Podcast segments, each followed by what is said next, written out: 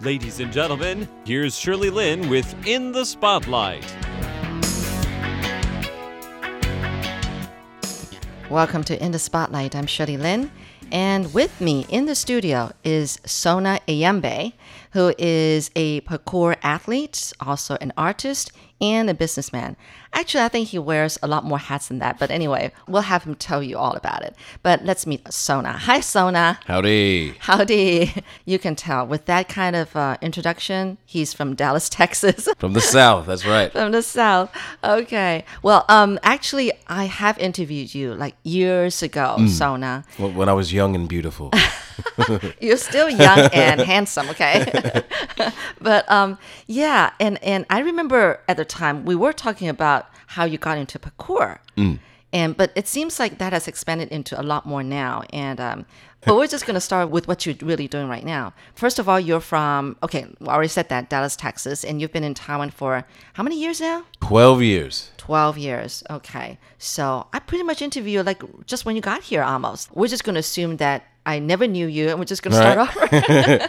this parkour thing has already expanded into something amazing because somebody else, uh, you know, our mutual friend, said that you've already, you know, found some schools wi- in teaching parkour. First of all, you've got to explain what parkour is. For me, Okay. I just thought it's from point A to point B, going in a straight line. Like, you know, you have to go over obstacles or under obstacles and just to get from point A to A, but in a straight line.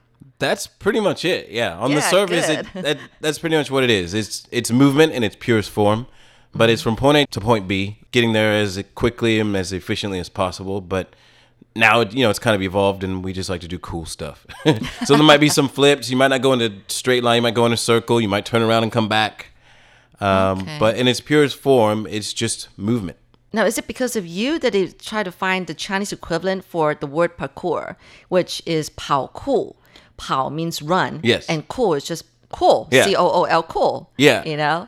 Did you find that name? Did I- you come up with that name or? I did not, but I, I, if I remember correctly, I think it was a loan word that came from the mainland. Because they uh, they used to call it, or they referenced it as "fei bi," and then it kind of evolved into, well, it it looks cool and you're running, so pao ku, okay.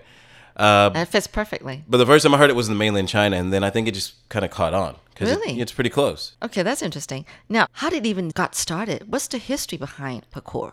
Okay, so the history is there were nine guys in the suburbs of Paris, France, called the Yamakasi, And these guys were uh, from various backgrounds. Some were Italian, some were from Vietnam, some were for, from parts of the Republic of Congo, some were native French.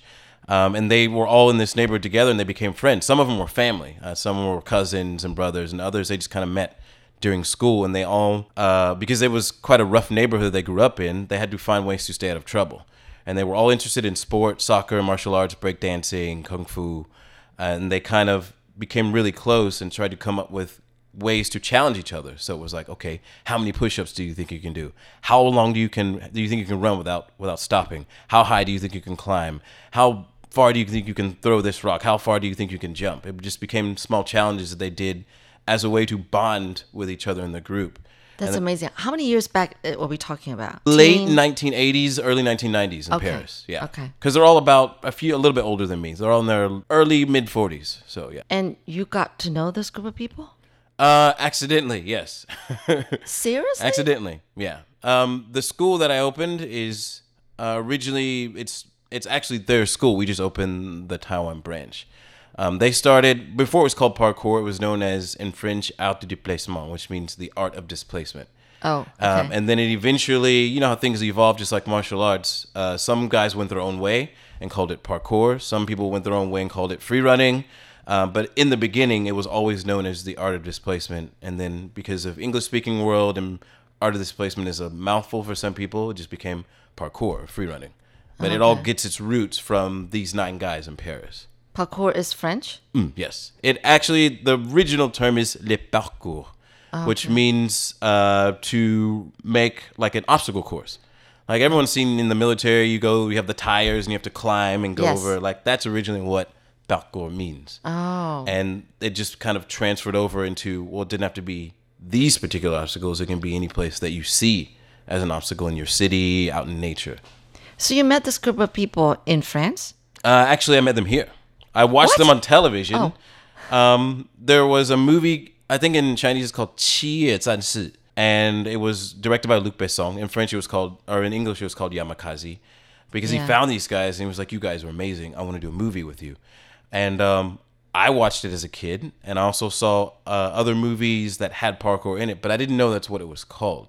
We just tried to imitate what we saw on TV, and I was very influenced by Jackie Chan and the, his style of moving. And so we used to try and copy it. We would come up with all different types of fight scenes and try to mimic what we saw and try to jump over stuff. And and this is before the internet was a thing, so you didn't we didn't know there were other people doing it. Oh yeah. And then when I came to Taiwan, uh, I knew there were other people doing. I knew what it was, but it wasn't that big.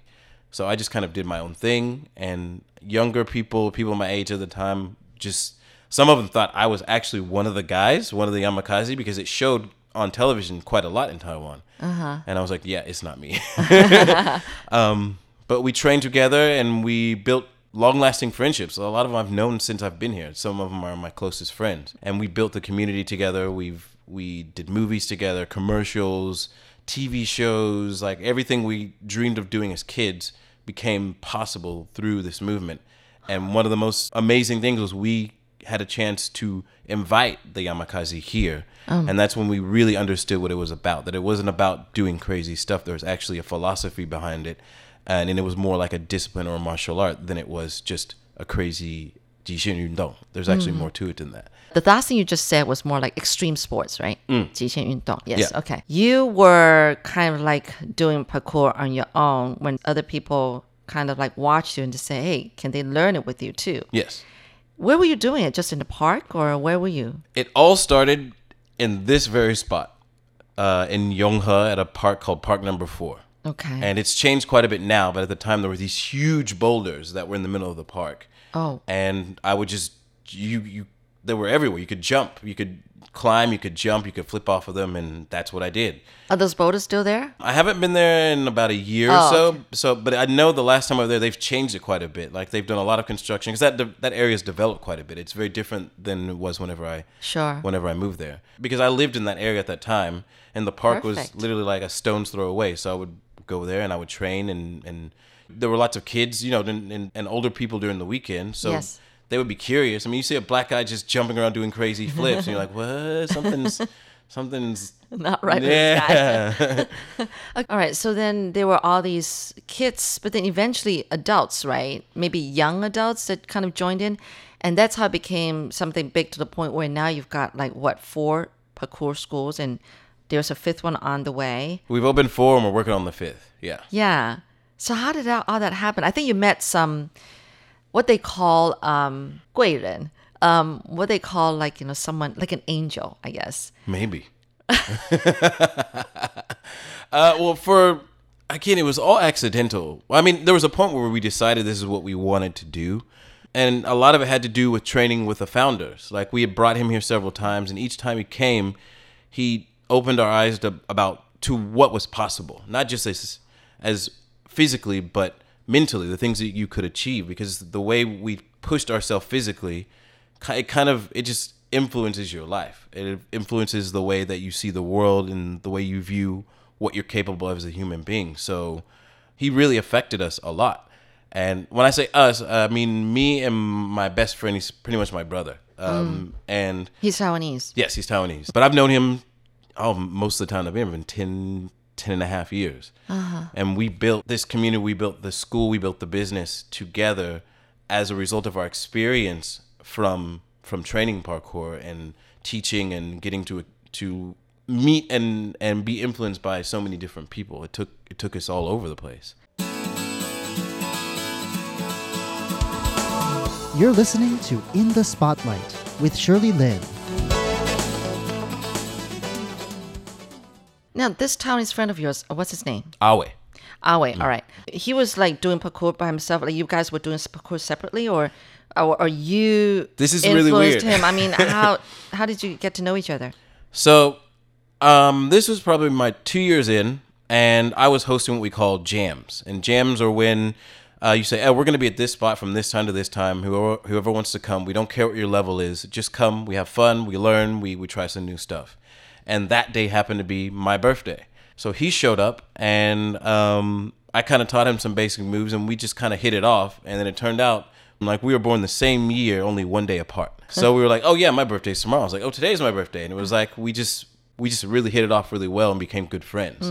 And from there, we kept training together, and obviously we had our other friends that we trained with, but we were just, you know, you have like good chemistry with someone, they just become like your best friend. Yeah. So, and from there, we just, I don't know, it was really just kind of, it was no methodology to it. It was just, let's have fun. We go about our lives, but this is a part of who we are, and it opened up opportunities uh, as as a result. It was like I said, we did TV shows. My first movie I ever did was because of parkour. Um, stage shows. Wait a minute. Wait, the first movie you ever did was parkour. What happened there?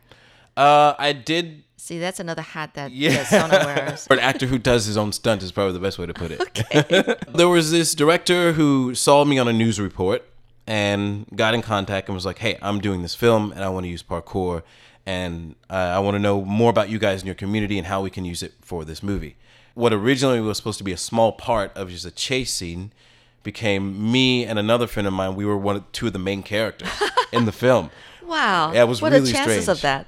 Yeah. and we had no acting experience. We didn't know what we were doing. And if you watch the movie, you will tell it's very clear we had no idea what we were doing. But it was a life changing experience. Was there any dialogue? I had more dialogue in the film than anyone else, but there was no script, so I had to make it up as I went along. Like because they didn't really speak English, so they had an idea of what they wanted me to do, but I had to make up the dialogue, and that's how I learned how to improv is through that that first film. Oh, wow. Mm. And how many films have you done since then? I've done five action films and one drama, one dramatic film. Yeah. Okay. Wow. All- this happened in Taiwan. Well, I went to Hollywood, filmed. I went to Oh, you- oh, oh, to mainland did. China. It all started in Taiwan, and then, th- like I said, things just happened. Like next thing I know, I'm on the set with Jackie Chan. I was in a movie. you were? with- You were? Yeah, yeah. Which movie was that? So there's this movie called um, with martial arts actor called Wu Jing, Mm-hmm. and uh, there was a war mo- movie did called Zhanlang or Wolf Warrior. Okay. And on that set, you had another martial arts guy who was really big in the West called Scott Adkins, and then you had Jackie Chan's stunt team. So the director of, or one of the the high level directors of the stunt team was there, and Jackie Chan would come and visit on set, and it was like, whoa! Like for me, it was like I remember watching this guy as a kid, and you're like, whoa, this guy's like, oh my god, I can't believe you're here, you know. So that was I, after that point, I was like, I can die happy man. If anything, if I die tomorrow, I'm good. I'm totally good. Did you get to ha- chat with uh, Jackie? I did. I got to chat with him a bit. Um, wasn't like you know too in depth. It's kind of like, oh, how are you doing? I'm such a big fan. Can I get a picture? Like, you know, what you've really influenced. It was more me talking and him just like, oh yes, yes, oh okay, oh you speak Chinese. Oh, okay, okay, okay. See you later. Bye bye. All this had to do with parkour. Yes. It just expanded that. Wow. So anyway, back in Taiwan, um, how did all these schools got started? You, you started them pretty much with Aoi, right? Yes, we had a point in our life where he was working his job. I was the music director for the W Hotel, and Right. By the way, Sona yeah. is also DJ. did we say? Did I say that already? No. I think so. Well, if you haven't, if, if you don't know now, now you know. yes, Sona is also a DJ at Before I was the music director at the time. Yes, that's right in the posh Xinyi district. Very, very posh. Taipei, Yes. But at that time, I was working there, and I wasn't training as much. But we had we had our little following. We started it uh, actually at Yuanshan over at Maji Square. We had the space. oh wow, where not we too would far teach. from RTI. Okay. Yes. Yes. And we would teach. We had a little bit of budget, so we built obstacles, and in that area, we would just teach outdoors to whoever wanted to show up. Those are like movable obstacles. Movable, but very heavy. oh. I emphasis on very Very heavy. And we had a storage area that was about one kilometer away. So we had every time we wanted to have a class, we had to move all of them to that spot, set them up, unpack On them. On foot? Yeah. Oh, we had like uh, Okay. little trolleys. Okay. But you Oh, had to lift them. Oh. up and put them there. And we would, I think we had three or four that we pulled at, at a time. And uh, yeah, that was man, that was crazy. That was those were crazy times. Yeah. And again, we were just doing it for fun, but also because we thought maybe there might be a future in it, but we weren't sure. To hear more from Sona Eyambe, the parkour man, make sure you tune in next week to In the Spotlight. I'm Shirley Lin. Thank you.